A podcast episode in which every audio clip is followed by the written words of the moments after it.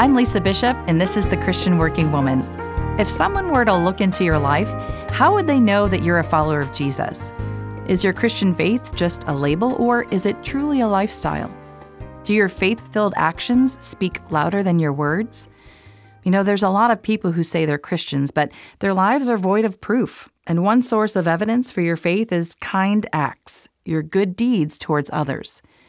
James 2 14 to 17 says, What good is it, my brothers and sisters, if someone claims to have faith but has no deeds? Can such faith save them? Suppose a brother or sister is without clothes and daily food. If one of you says to them, Go in peace, keep warm and well fed, but does nothing about their physical needs, what good is it? In the same way, faith by itself, if it is not accompanied by action, is dead. Now, James is not saying that you earn your salvation through your good deeds. True faith in Jesus as Lord and Savior alone is what saves you.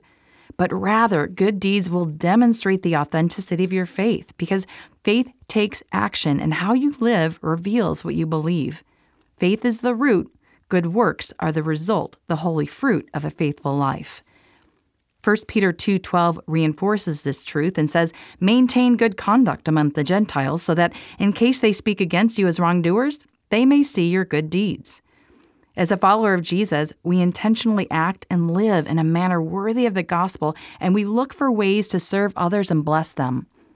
How has your faith prompted you to meet the needs of those around you, perhaps a coworker, stranger, family member, or friend? How has your allegiance to Christ changed how you interact with and love your neighbor? Do you tend to think of yourself first, or are you willing to sacrifice your comfort to share with others? Are you inclined to do good for others only when you can benefit?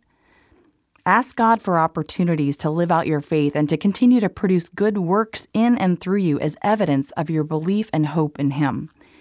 Well, thanks for joining me today. You know, living a faith filled life can be hard.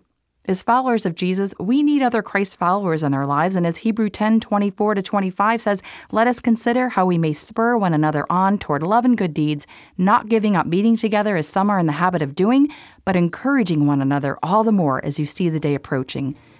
If you don't have a Christian community, can I encourage you to find a Bible preaching church near you?